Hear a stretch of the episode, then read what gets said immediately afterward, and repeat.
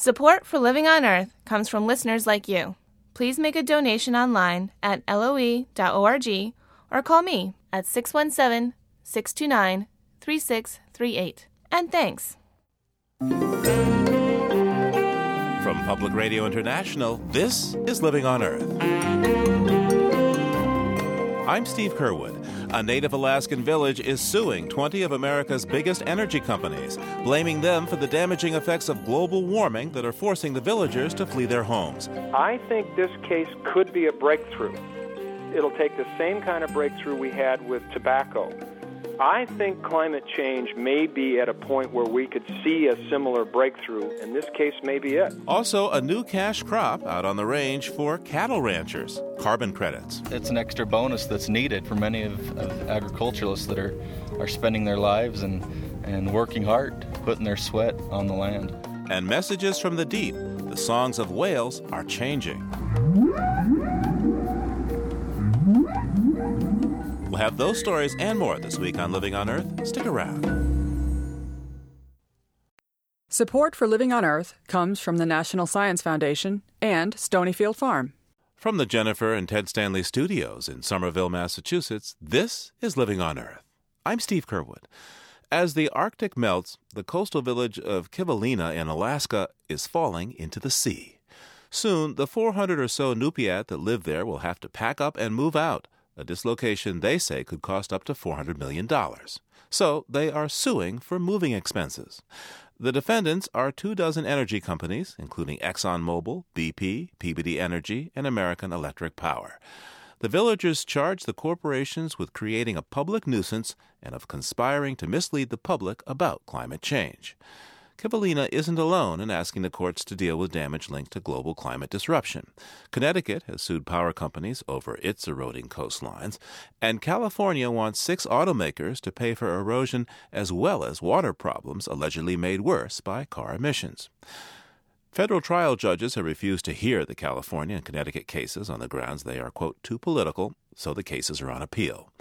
To explain the Kivalina case, we turn now to Patrick Parenteau, a professor at Vermont Law School. Hello there. Hello, Steve. How are you? Good. Um, tell me, what exactly is a public nuisance uh, for you lawyers? It's a very old doctrine uh, which basically says one person can't use their property in a way that unreasonably interferes with another person's use of their property. And in this case, of course, the Kivalinans are, are essentially saying you're destroying our entire community as a result of the greenhouse gases that you are emitting, you're doing so either deliberately uh, and uh, intentionally, or you're doing it uh, negligently. But either way, you're responsible for the fact that we're now going to have to move our community at, at, at a cost of several hundred million dollars. Uh, Professor Parenteau, I drive a car. I take hot showers. We use electricity here to run the Living on Earth radio studio why don't the residents of Kivalina sue me and, and Living on Earth for our activities? Well, they sue the companies that have the deep pockets. That's the answer. they're, they're looking for a recourse to the companies that have the money, the wherewithal to actually pay for the damage that they allege they're causing. And uh, it's true that uh, you could file a class action lawsuit against a much larger uh, number of potentially responsible parties, that is, people that are responsible for greenhouse gas emissions. But common law, this, the, the doctrines that the Kivalinans are using in this case, basically does allow you to cherry pick. It allows you to pick out the largest and the wealthiest and say, you're responsible and you have the means to deal with this problem, and so we're going to hold you to account. Now, these cases are perhaps somewhat reminiscent of the class action lawsuits against the tobacco industry in the in the 1990s? Yes, very much so. And the claim that the Kivalinans have made that the companies deliberately set out to deceive the public about climate change and continued to expand their operations and put even more greenhouse gases into the atmosphere knowing that there was pretty strong science showing that those emissions were having an adverse impact on sea level rise and other things. All of those allegations are very similar to the kinds of allegations made against the tobacco companies several decades ago. These lawsuits are often uh, dismissed and they're certainly criticized as being too political. What do you what do you suppose is meant by that? The courts want to see the legislature, either the United States Congress or perhaps state legislatures, enact some laws to give the courts some guidance on how to assign liability for something as massive as climate change. So the judge in California dismissed the lawsuit against the automakers on that basis, basically saying we courts are not competent enough to try to decide who is responsible uh, for this problem. We we want to see the political branches of government act first. As we were preparing to talk with you, um, one of our editors said, well, "What are the realistic chances of a case like this that Kivalina is bringing? Isn't this case likely to get tossed out of court at practically the first round? Why why bother?" This case has a lot going for it. There still are significant legal hurdles. The courts are going to have to decide that they can deal with these kinds of cases, that these parties have a legitimate claim to relief, that they're not getting relief from the governments, and that they can only look to the courts for relief. I think this case could be a breakthrough. It'll take the same kind of breakthrough we had with tobacco, where the states finally brought a case after years of losing that won. And the reason they won is they said we're incurring these substantial costs for health care Never mind whether individual smokers can say that your cigarettes killed me. The fact of the matter is, smoking in general raised the health care costs, and the states got stuck with the bill for that, and the states were ultimately able to recover substantial billions and billions of dollars for that. I think climate change may be at a point where we could see a similar breakthrough, and this case may be it. Patrick Parenteau's, professor of law and senior counsel to the Environmental and Natural Resources Law Clinic. Thank you, sir. It was a pleasure, Steve.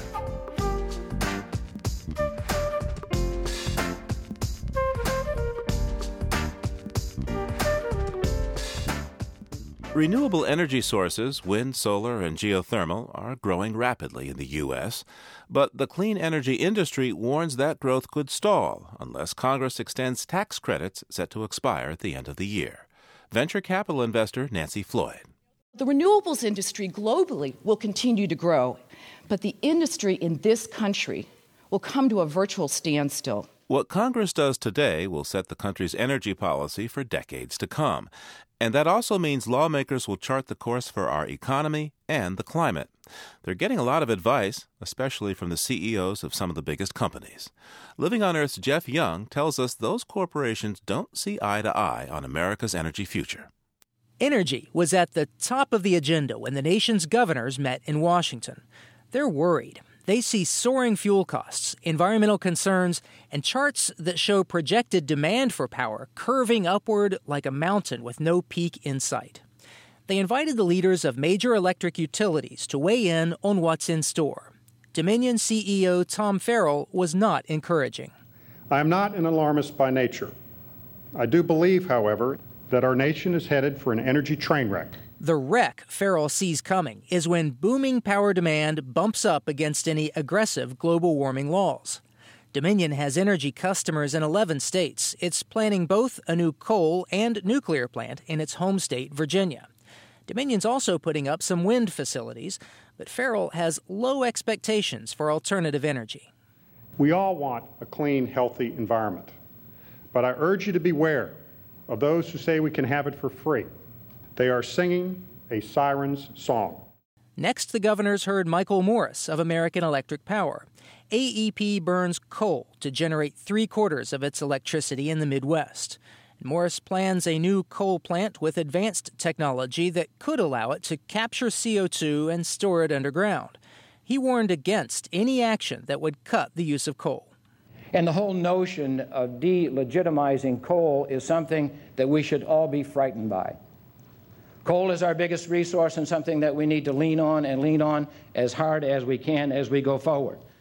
The governors apparently got the message. They chose not to act on a modest global warming resolution by Minnesota Governor Tim Pawlenty. But the message was quite different at another energy gathering in Washington. Ladies and gentlemen, good morning. It's a great pleasure to be at the third International Renewable Energy Conference. Tony Hayward's company, BP, helped sponsor the year's biggest gathering of government officials and renewable energy businesses. BP invested a billion dollars in renewables last year and plans 1.5 billion in 08, a lot of it in the US. BP owns the most wind power acreage and runs the country's largest solar equipment facility. America is the world's biggest energy consumer, and any serious change in global energy consumption patterns has to begin here. Hayward wants Washington to pass a law to put a price on carbon emissions. That would make cleaner sources, now much more expensive than fossil fuels, more attractive. Electricity from wind is now about 50% pricier than that from coal. Solar is from three to five times as costly as coal. A lot of companies are working to bring down those costs, including some not even in the energy business, like Google. The information technology giant recently launched a campaign that goes by an engineering formula RE less than C. That's renewable energy less than coal. So we've set ourselves a pretty aggressive goal, which is to make renewable electricity from solar to wind to geothermal cheaper than coal. That's Dan Reicher. He took over Google's energy initiatives after eight years in President Clinton's energy department. Google's putting engineers, scientists, and investment capital to work on potential breakthrough technologies in clean energy. And Reicher sees a role for Google's better known pursuits on the net. What can we do with Google Earth and Google Maps and YouTube to really get the word out about renewable electricity?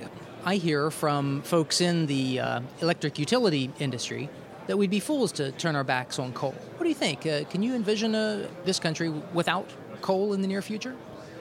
Coal is not going away anytime soon, but what renewable electricity combined with energy efficiency offers is the chance to slow down um, the growth of coal and to begin uh, to wean ourselves off existing coal fired power plants. Google has big ambitions, but I wanted the really big business picture, and business doesn't get much bigger than GE. GE Energy's vice president for renewables, Victor Abate, says the company's invested billions in alternative energy and sees tremendous growth on the horizon. He expects wind, now just a little over 1% of the U.S. electricity mix, to be 5 or 10 times that. Right around the corner, 2015, 2020. The size could be 5, 10% without too much of a stretch, in our view. Uh, who's right here? The boosters on the renewable side or the, the fossil fuel folks? Our view is that they're both right. We've, for the past hundred years, built a power generation infrastructure of about a thousand gigawatts. The question is, for the next hundred years, what's the next thousand look like? And that mix, we think, is going to be dramatically different. You'll still need coal, gas, and nuclear, and we're investing in those, but the percentage of renewables won't be 1%. Want more windmills? GE can make them. And who supplies equipment for the coal and nuclear plants AEP and Dominion want to build? That's right, GE. It's one of the little perks of being one of the world's largest corporations. They profit no matter what energy course the country chooses.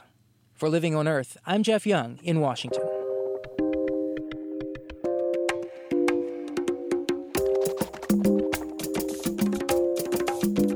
Coming up, Home on the Range, where the deer and the carbon credits play. Keep listening to Living on Earth. It's Living on Earth. I'm Steve Curwood. The United States may have opted out of mandatory limits on global warming gases under the Kyoto Protocol, but there is a thriving market in credits for voluntary reductions of greenhouse gases. Much of it takes place at the Chicago Climate Exchange. Running a political campaign that's racking up emissions from jetting around the country? That's okay. Brokers for the exchange can sell you carbon offsets, credits generated by operations that have reduced carbon emissions below the present norm. Many of these carbon credits come from collecting methane from landfills, planting trees, or installing clean energy such as wind turbines. And now cattle ranchers are cashing in as well. Living on Earth's Ashley Ahern has our story from Cameron, Montana. Court Smith and Todd Graham know what it's like to feel a bit out of place. When they pull up at a ranch and tell the ranchers they pretty much want to pay them to boost the CO2 their land is already absorbing from the air, well, Smith says they're usually just crossing their fingers they don't get run out of the county. If it doesn't sound like you're selling snake oil, I don't know what as would be. You know, I've got some air I want to sell, and so it's a very complicated system for your average person to grasp because it's just so new. As carbon brokers for a company called Beartooth Capital, they work with ranchers to increase the amount of CO2 the soil on their ranches absorbs. Then Smith and Graham sell credits for that CO2 on the Chicago Climate Exchange. As it turns out, the rangelands of the American West naturally absorb about 190 million tons of CO2 per year.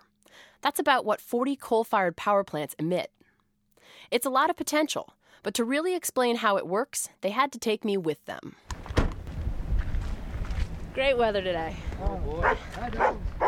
Fairly typical for January in Madison. We're about an hour and a half south of Bozeman, Montana, at the first and only ranch to sell credits to the Chicago Climate Exchange. Farm dogs bark, and a couple of horses in the corral look up as we come through the gate. It's called Sun Ranch, but today there's a blizzard on. Hey. My name is James Stewart, and we are on the Sun Ranch in Cameron, Montana. Right now we're down by Wolf Creek in my house. This is Emma. Emma. Hi, Emma. Christian. Hey, Christian. Come on in. James Stewart manages Sun Ranch. Christian, his three year old, is all worked up because he's coming out for a ride in the pickup to show us what his daddy does. As we drive up into the rangelands of Sun Ranch, James Stewart's voice traces the land formations as he points through the windshield and drifting snow. All right. This is about the middle of the ranch. Our property will go up from the foothills a ways. We have Wolf Creek to the north. We have Moose Creek coming down out of this big canyon. Then The ranch covers about 26,000 acres of rolling range, and the more grass grows, the more carbon gets pulled out of the air and stored in the soil. James Stewart now runs no more than 2,600 cattle, rotating them around the property throughout the year. He used to run twice that many. This ranch could afford that loss of income because the current owner came in with money to invest in making the ranch more sustainable. Todd Graham and Court Smith hope to get up to more than 10 times this many acres signed on to the climate exchange this year. But a rancher can't just call up the exchange and say, hey, I've got X acres, write me a check. Joel Brown, a soil ecologist with the U.S. Department of Agriculture, explains why. There is a lot of work that has to go into the documentation of the productive capacity of that land, the current condition that it's in, the historical practices over the past, and then some agreements on monitoring and the kind of adjustments they'll make in response to changes in climate. Brown is the guy the Climate Exchange went to when it first wanted to put a dollar value on CO2 in grasslands. And he told them not all grasslands are created equal a very important part of carbon sequestration is climate, in particular rainfall. That rainfall is what uh, gets plants to produce. As those plants produce more biomass, more of it's transferred below the ground and can be stored as carbon. Range in Kansas, for example, naturally absorbs more CO2 than in Montana or Wyoming. Brown and a team of scientists divided the country into regions and assigned a value to each one. The Sun Ranch falls in a region that absorbs 0.2 tons of CO2 per acre. I asked Michael Walsh, vice president of the Chicago Climate Exchange, to help me figure out how much money Sun Ranch gets for the carbon it absorbs every year. So I did a little math. Um, 26,000 acres times 0.2, that's about 5,200 tons of CO2. Yes. So then, where do I go from here in terms of calculating that check? Well, the 5,200 tons are currently worth approximately $20,000 a year. Wow. They're selling for about four dollars and twenty-five cents a ton, and uh, you convert the tonnage into a sales price, and uh, your check uh, comes after you execute the sale. Twenty thousand bucks, five thousand two hundred tons. To the climate exchange, that's peanuts. Now that said, it may be a small piece of the total solution set, but it can be a significant opportunity uh, for the uh, the landowner that undertakes these best management practices. Sun Ranch got a check that about equaled a quarter of its annual income. And that wasn't peanuts to James Stewart. It's an extra bonus that's needed for many of, of agriculturalists that are, are spending their lives and, and working hard, putting their sweat on the land. Ranchers are used to tight budgets, but in recent years, those budgets have gotten tighter. Many have sold their land to developers. Some feel pressure to graze too many animals, trying to maximize return per acre. Not surprisingly, the work is less enticing to younger generations. Our average age of our agriculturalists are, you know, it's above 60. in, the United States. And so we really need to work on, on encouraging youth to get back into agriculture. The Stewarts have worked hard to raise their kids to love ranching. So far, three year old Christian Stewart seems pretty happy helping dad out on the range, even if it's just by shifting gears in the pickup. Okay, shift for me. There you go. Daddy, well, tell them all the all the stuff that you've seen on this ranch. What are the wildlife you've seen? One mommy and uh, two babies. Mommy and baby what? Bears. Oh, bears. What else have you seen? And a wolf. One daddy wolf and a Dina badger and a baby animal. Dina bunch of daddy deer. But how do you know if it's a dad? Does I just taught one. What does it have? Horns and Ho- stuff. horns and stuff. Mm-hmm. Christian just got his first pony for Christmas because mom got tired of having a backseat rider when the family was out herding cattle. He's a paint gelding that Christian named Paint. The new Rangelands program may never get off the ground, depending on federal carbon policy. But if it does, it could give Christian Stewart and other young ranchers the chance to have backseat riders of their own someday. For Living on Earth, I'm Ashley Ahern in Cameron, Montana.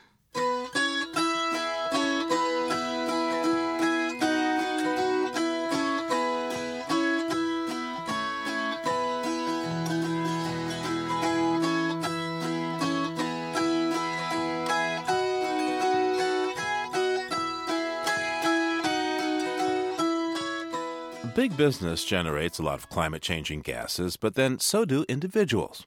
In the UK, 40% of CO2 emissions come from ordinary citizens who are the end users of fossil fuels. So there are several proposals to give plain folks some direct incentives to reduce their carbon waste. One option is a carbon tax. You use more, you pay more. Another idea would be carbon allowances that people could sell if they didn't use them. At the Tyndall Center for Climate Change Research in England, Richard Starkey is working on a scheme called the Domestic Tradable Quota. Each citizen would get a sort of carbon debit card that would record exactly how much fossil fuel they use for transport and in their home. Mr. Starkey joins me now from Manchester, England. Welcome to Living on Earth. Thank you very much. This sounds a bit like Big Brother. Well, this is one of the objections that people make to this sort of idea. There would be this great big database everybody would have an account in this database and that the state would be able to know when you bought your gas, how much you bought, how much you'd paid. And obviously, civil liberties in this country, as in the States, are very important. And so, if a scheme like this was ever to be implemented, then there would have to be very stringent safeguards about how much data the government was able to collect on individuals and who was able to see that data. But I think you're absolutely right. Any scheme like this, if it's going to work, has to be privacy friendly. So, under your scheme, I'd get something like what a World War II ration card. That I mean, I could trade that, right? If I didn't want to use the emissions, I could sell it to somebody else or give it to my cousin or something. Yeah, that's a really good point you make. Uh, this would actually be very different from World War II rationing because the rations that you got in the Second World War were were non-tradable. But what what you would be getting under this scheme is a tradable ration. So if you're a low emitter, if you don't perhaps if you don't drive very much, if you've got a very well insulated house, if you use efficient appliances, you'd have some spare emissions rights left. And so you could sell those on the national market to people who had um, higher emissions and so who needed to buy extra emissions rights to emit at a higher level. And so that there would be a market in emissions rights, and so individuals would be carbon traders. A number of details of something like this. What about somebody who has, say, three kids as opposed to somebody who has no kids and then they, they drive them to the soccer match and all that sort of thing? One adult, one set of emissions, doesn't matter how many kids you have? That's the really good question you ask. I think for some people, the idea that every adult gets the same quantity of emissions rights is very appealing. But as you say, when you, when you think about it further, some rather awkward questions keep coming up. Well, what happens if someone lives in a very cold part of the country where they need more fuel for heating? And if they need more fuel, they, they produce more emissions. I think there are two ways of approaching it. Either you go for the commons argument and say, well, because we all share the atmosphere, everybody owns it equally, therefore everybody is entitled to emit equally. The, perhaps the other argument you can make is, well, look, if we had to adjust everybody's allowance for everybody's individual circumstances, then it would be horrifically complicated for government. How do these various schemes keep things equitable between poor people who don't have a lot of money to pay for an extra carbon tax or emission right and rich people who certainly could well afford such a thing?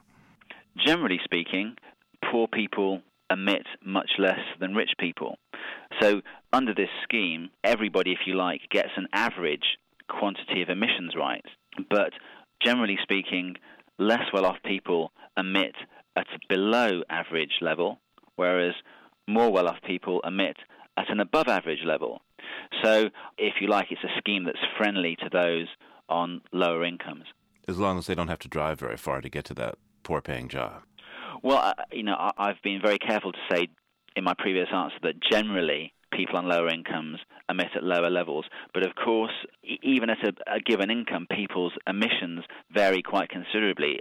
So, so that I, mean, I think that tells us two things. One is that a scheme like this can't work in isolation, and that there needs to be supporting measures to deal with uh, those people on low incomes who have high emissions.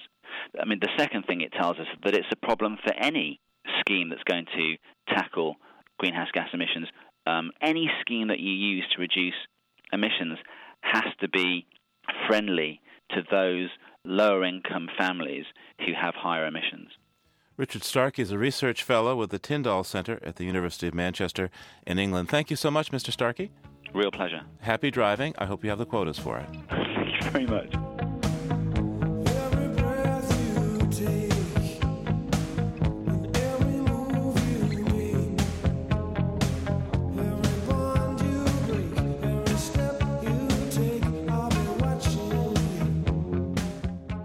Popular Science magazine says Portland, Oregon is the greenest city in America, with San Francisco close behind.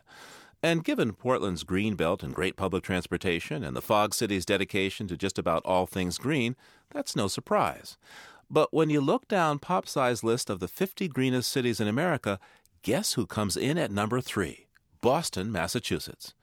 Now, some disclosure here Boston is my hometown, so there's some pride. But let's face it, not so long ago, Boston Harbor reeked of pollution, and the main drag through downtown was a rusting elevated disaster zone, less a road and more a monument to mindless sprawl and congestion. But now, according to popular science, Boston is the greenest city on the eastern seaboard. Joining me from City Hall is Jim Hunt, Boston's Chief of Environmental and Energy Services. So, Jim, Beantown is a green town?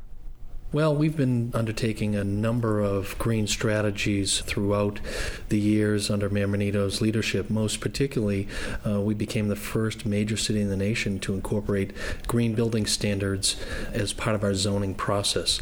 Um, but from renewable energy, energy efficiency, sustainable transportation, uh, we are implementing strategies to green Boston. Now, there was one very green project in Boston that the world knows about, uh, green in terms of a lot of money, and that's the, the big dig, what, some $14.5 billion. How green was that deal? Well, uh, one of the outcomes of the Big Dig project uh, was to improve transportation infrastructure, but also to reconnect our city to our waterfront and adding over 20 acres of green space through the Rose Kennedy Greenway. So it's a great connection between our Boston Common and the Emerald Necklace Park system down to our uh, waterfront, which we've made great strides in cleaning up the Boston Harbor. Now, as I understand it, Boston has some preliminary plans that would turn thousands of tons of leaves into energy. How would that work? Well, we have an aggressive composting program, a leaf and yard waste collection program as part of our recycling initiative to divert waste uh, from being landfilled or incinerated and put it back to productive use in our community gardens and our park spaces. Um, but that composting process also off gases greenhouse gases, both methane gas and carbon dioxide. So, with the price of oil at over $100 a barrel, gasoline over $3 a gallon, on, and electricity here in the Northeast at very high costs, now seemed the right time to try to capture some of those biogases that come off of our compost and put it back to domestically produced green energy. So Boston in this ranks above such green places as Oakland, California, Berkeley, California, Seattle. Uh, these are cities with great green reputations. How did Boston get on this list? Well, I think because of our dense development here in the city and our efficient use of energy and materials, uh, as well as the new strategies that we've been implementing from renewable energy, energy efficiency, recycling, and innovative programs like our composting to biogas generator. Jim Hunt, what would you have Boston do to move up this scale uh, next year? Perhaps be number two or even number one on the scale of the greenest city in America? Well, there are different shades of green, and Boston has a long way to go, frankly, and we have ambitious plans, particularly in the area of energy efficiency. We need to bring the leadership that the city has been able to do on our own buildings out to our private residential folks. Also, in the area of waste management, we can always do better and recycle more, and we have programs geared at doing that. Lastly, uh, any city can improve on transportation. We have to address single occupancy vehicle use uh, into our cities that not only contribute to global warming but can exacerbate respiratory ailments like asthma. And so, to the extent that we can make investments in mass transit, in intermodal connections to biking and pedestrian connections, those are things that we're working on to become uh, even greener. Jim Hunt is the Chief of Environmental and Energy Services for the City of Boston. Thanks, Jim. All right. Take care. Boston comes in number three on Popular Science's list of America's greenest cities. At the top, Portland, Oregon, then San Francisco. For the rest of the list, go to our website, loe.org. Right now, I'm imagining the public gardens. The public gardens by where the swan boats are.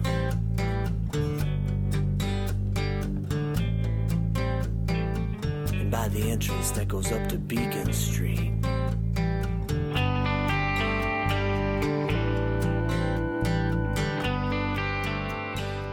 And just ahead, why those that go down to the sea in ships might find there's a lot missing. Next thing you notice is there aren't any fish in the area. So in all of our surveys in 06, we did not see any fish in this zone. Then you notice the piles and piles of Dungeness crab carcasses on the seafloor. Amongst them are uh, sea worms that have come out from the bottom and are just flapping in the in the currents. Uh, some of these majestic anemones white, about two feet tall, starting to slump over from lack of oxygen. Stay tuned to Living on Earth. Support for the Environmental Health Desk at Living on Earth comes from the Cedar Tree Foundation. Support also comes from the Richard and Rhoda Goldman Fund for coverage of population and the environment. This is Living on Earth on PRI, Public Radio International. It's Living on Earth. I'm Steve Curwood.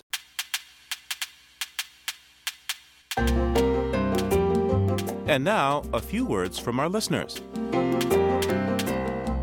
A couple of weeks ago, we asked you if you could come up with better terms than global warming and climate change. You certainly had some ideas. Yeah, about the topic of the climate change, how it should be called. I think it should be climate imbalance, which implies some places are going to get much hotter, some places are going to get much colder, but either way, we have no way of predicting how that's going to happen. What to call global warming instead of global warming. And from the beginning, I've said we should call it global trauma. The topic of the climate change, how it should be called, well, it should be called climate change. Human consumption, climate disruption. Human consumption, climate disruption. Your emails also think global. There was global life systems instability and global climate disruption, global climate damage, and global climate meltdown. One writer suggests global temperature destabilization, noting that, quote, it's harder to say and spell, but more descriptive. Also, pretty hard to say is this offering anthropogenic climate disruption. And still, the phones kept ringing off the hook. In our household, when we run into difficulties with the terms global warming or climate change, we resort to a more technical term, epifluid acceleration. How about we call it global abuse? The new suggestion for what we're calling how we're trashing our planet would be global dumping. I heard a good one. It sounds sounds right to me. Uh, carbon infusion, deadly carbon infusion. Many thanks to all who took the time to call and write, including Ian Quirk, Anita Schnee, Martin Slavinsky, Emil Merritt, Bonnie Bishop, Jack Syak, Peter Whale, Terry Watts, and Anna von Billingen. We're always glad to hear from you. You can call our listener line anytime at 800 218 9988. That's 800 218 9988. Or you can always write to us at Living on Earth, 20 Holland Street, Somerville, Massachusetts, 02144. Our email address is comments at loe.org. Once again, comments at loe.org. And visit our webpage at loe.org. That's loe.org. As winter begins to loosen its grip on the north of the country, the world outdoors becomes increasingly inviting. Commentator Tom Montgomery Fate loves to comb the beaches of Lake Michigan, and the jewels he finds there reminds him that our resilient earth can turn some of our trash into treasure. Here in the Midwest, the Great Lakes are our ocean, our seashore. For me, it's Lake Michigan, which is about two miles from our farm. Since it's too cold for swimming now, I'm always looking for another reason or excuse to wander the dunes and comb the beaches. My favorite excuse is glass hunting. When I walk the shoreline, I pick up and throw away any sharp, jagged pieces I find which might cut some unsuspecting beach stroller. But what I'm really looking for is what this trash becomes the treasure of lake glass, those shards tumbled into frosted gems by the rhythm of stone and water. Most of the pieces of lake glass I've found over the years are clear or brown or green. They range in size from a thumbnail to a half dollar. The most valuable pieces are the most worn, pitted, and opaque. The beauty of lake glass stems from its seasoning, from how rough and rounded and cloudy it is. Each piece is a wordless story read with the palm and fingers. Glass can be recycled endlessly, from glass to sand to glass and back again. The fragments of a broken bottle or jar are worn down by the hour and day and decade, by rock and sun, by the undertow and riptides, the lateral tug and pull of the waves. The shards of glass, the garbage carelessly tossed on the ground, slowly return to their origin, to granules of sand. The broken bottle becomes the beach again.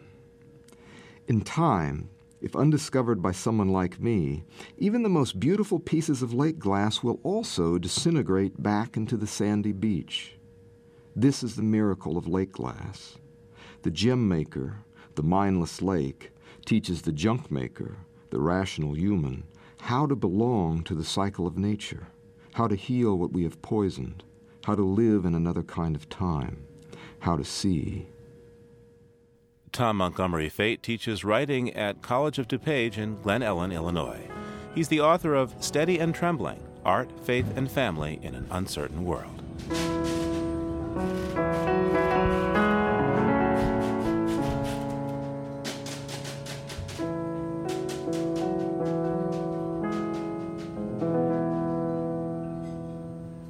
We like to picture the ocean as teeming with life, with fish and crabs and strange glowing eels, that sort of thing, but in many parts of the world the ocean is dying. There are currently about 200 dead zones, almost all of them caused by fertilizer or sewage runoff. But one dead zone off the coast of the Pacific Northwest has been expanding over the past few years for causes that are harder to fix. Joining me now is Professor Jack Barth of the College of Oceanic and Atmospheric Sciences at Oregon State University. Professor Barth, welcome to Living on Earth. Thank you, Steve. So, the news is that the dead zone off the Pacific Northwest might well be connected to climate change. How and why would that be? Well, we've seen low oxygen or hypoxia in these areas where there are significant marine life die-offs, so called dead zones. We've seen that over the past five or six years, and we think that's unusual on the backdrop of about a 50 years worth of data. So we're looking towards the cause, and we think there's a hint in the winds and how they're changing and how that affects these uh, dead zones. There are lots of dead zones around the planet. Why would this be different? Oh, this one's unusual because it's on an open coastline. It should be flushed regularly there are no rivers putting nutrients in. That's the cause of most of the hypoxia zones around the world. Well, it's all connected to the winds. The winds blow along the coast. They bring up these deep waters from offshore right in next to the coast. That fuels these phytoplankton blooms that then decompose and pull the oxygen out of the water. So we can go back to the winds. Are the winds changing? And we know that with climate change, there can be changes in the wind, particularly they can increase in strength. So this whole scenario where we're producing lots of plankton that can decompose, uh, that might be worse uh, as we go into uh, a climate change scenario. Why isn't this, you know, just something that's cyclical, that uh, every 10 or 20 or maybe every 50 years this happens, the way you get other oscillations in the ocean, like the whole El Nino, La, La Nina phenomena? Yeah, we were quite interested in that. There's a big 10 year change out here in the Pacific. And uh, when we first saw this, we said, aha, that's just one of these 10 year swings. But having gone back over that 50 year record, this recent five or six years really is unusual. So I can tell you that it's not part of a, a decadal or a 10 year oscillation. Whether it's 50 or 100 years, we don't know. What do you see in this dead zone? Well, first thing you notice, there's lots of something called marine snow, this white, flocky material coming down from the surface. That's the plankton falling down that's going to be decomposed and uh, lead to the hypoxia.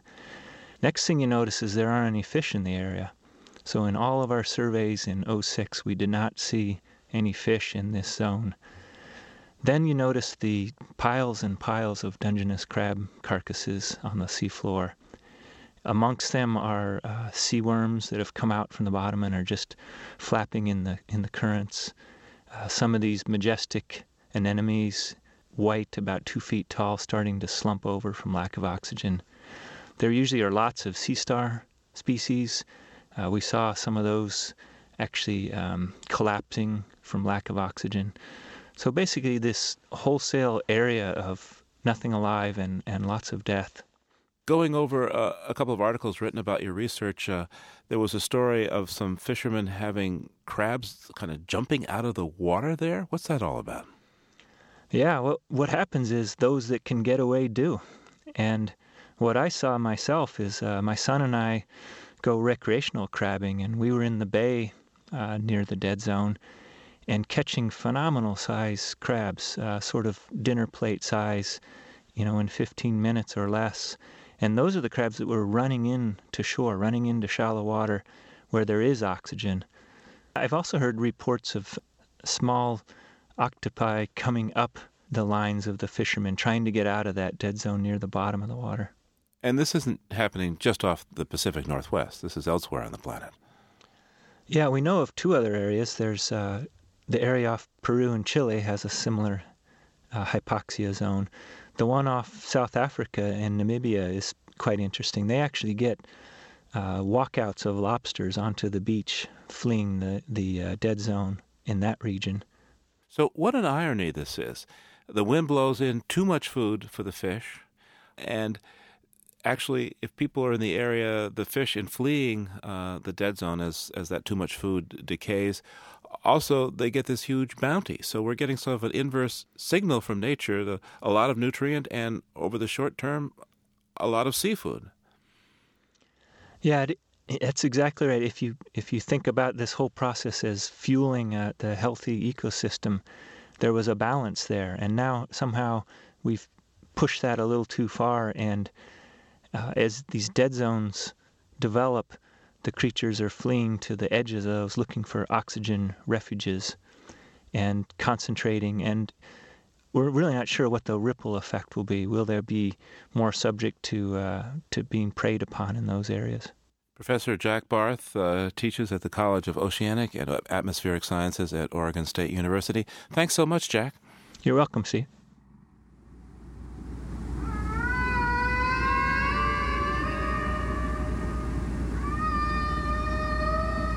We recently reported on the Ocean Alliance research vessel Odyssey, which travels the world to collect blubber samples from whales. The Odyssey also collects recordings of whales singing continuing the work that Roger Payne, president of Ocean Alliance, started more than 40 years ago.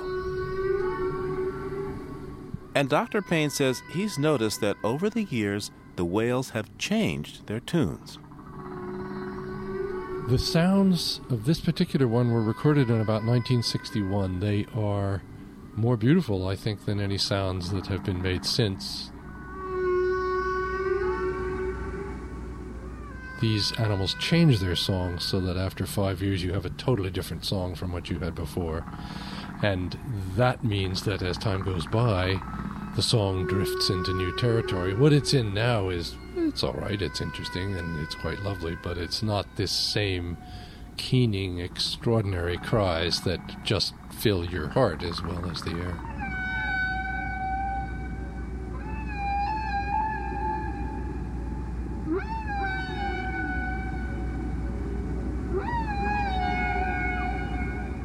This is about 10 years later, and it is also in exactly the same place, same species, but now nothing like this was present in the ones that you heard just a moment ago.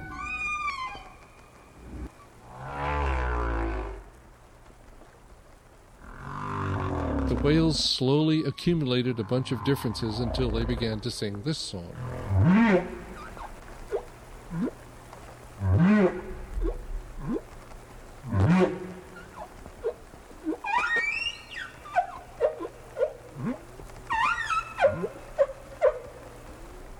Think what probably happens is somebody invents a, a, new phrase in the song, and if it is popular with females, because I suspect, although I can't prove that that is its principal function, then what it would do is eh, other males would observe, oh my gosh, he's doing better than I am, and they would go off and copy the same thing to gain the same advantage.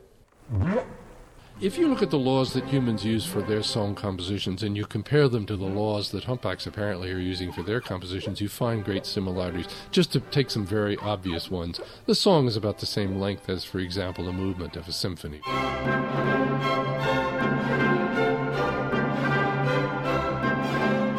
They mix about the same degree of percussive, noisy sounds with melodic, pure tone sounds.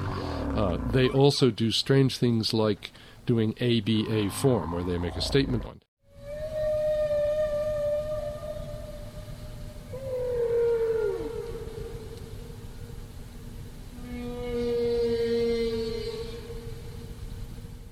Now that's one phrase, and the whale repeats its phrase and sort of yodels the second time. Here, I'll show you what I mean.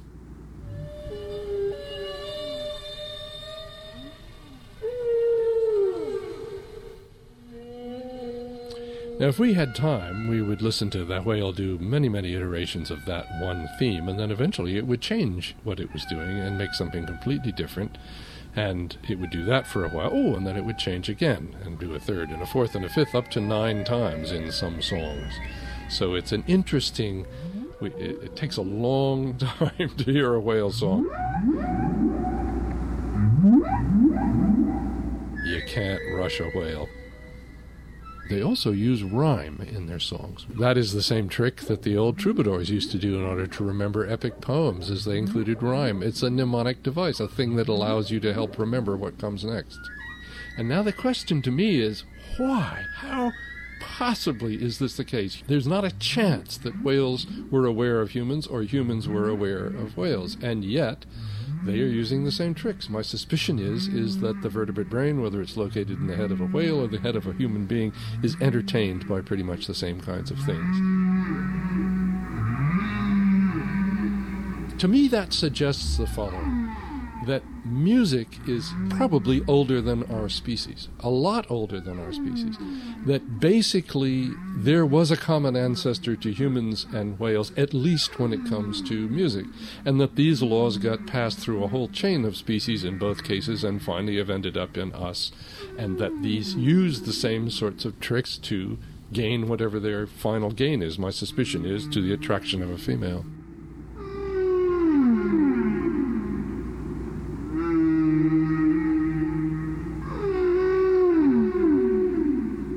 Roger Payne, expert interpreter and collector of whale songs, and president of the Ocean Alliance. Our story was produced by Bobby Bascom and Bruce Gellerman.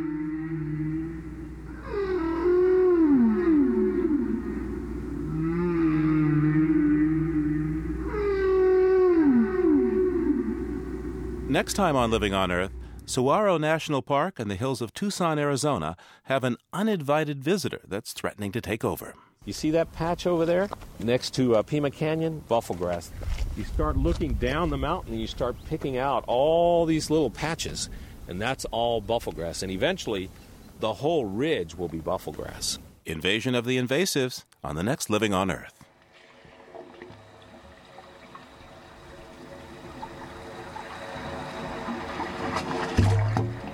We leave you this week with a set of musical pipes.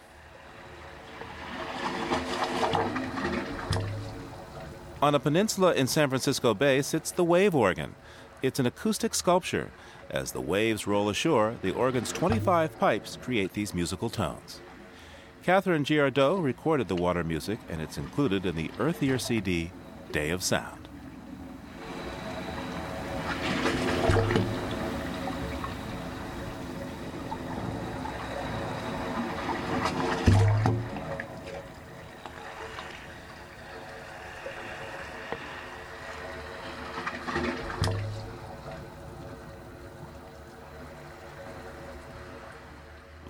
Earth is produced by the World Media Foundation. Our crew includes Ashley Ahern, Bobby Bascom, Eileen Bolinsky, Jackson Braider, Bruce Gellerman, Ingrid Lobet, Helen Palmer, Mitra Taj, and Jeff Young. Our interns are Annie Gia and Margaret Rosano. Jeff Turton is our technical director. Allison Lirish composed our themes. You can find us anytime at loe.org. I'm Steve Curwood. Thanks for listening. Funding for Living on Earth comes from the National Science Foundation, supporting coverage of emerging science, and Stonyfield Farm, organic yogurt and smoothies. Stonyfield pays its farmers not to use artificial growth hormones on their cows. Details at stonyfield.com. Support also comes from you, our listeners, the Ford Foundation, the Town Creek Foundation, the Oak Foundation, supporting coverage of climate change and marine issues, and Pax World Mutual Funds, socially and environmentally sustainable investing. Pax World for tomorrow. On the web at paxworld.com. PRI, Public Radio International.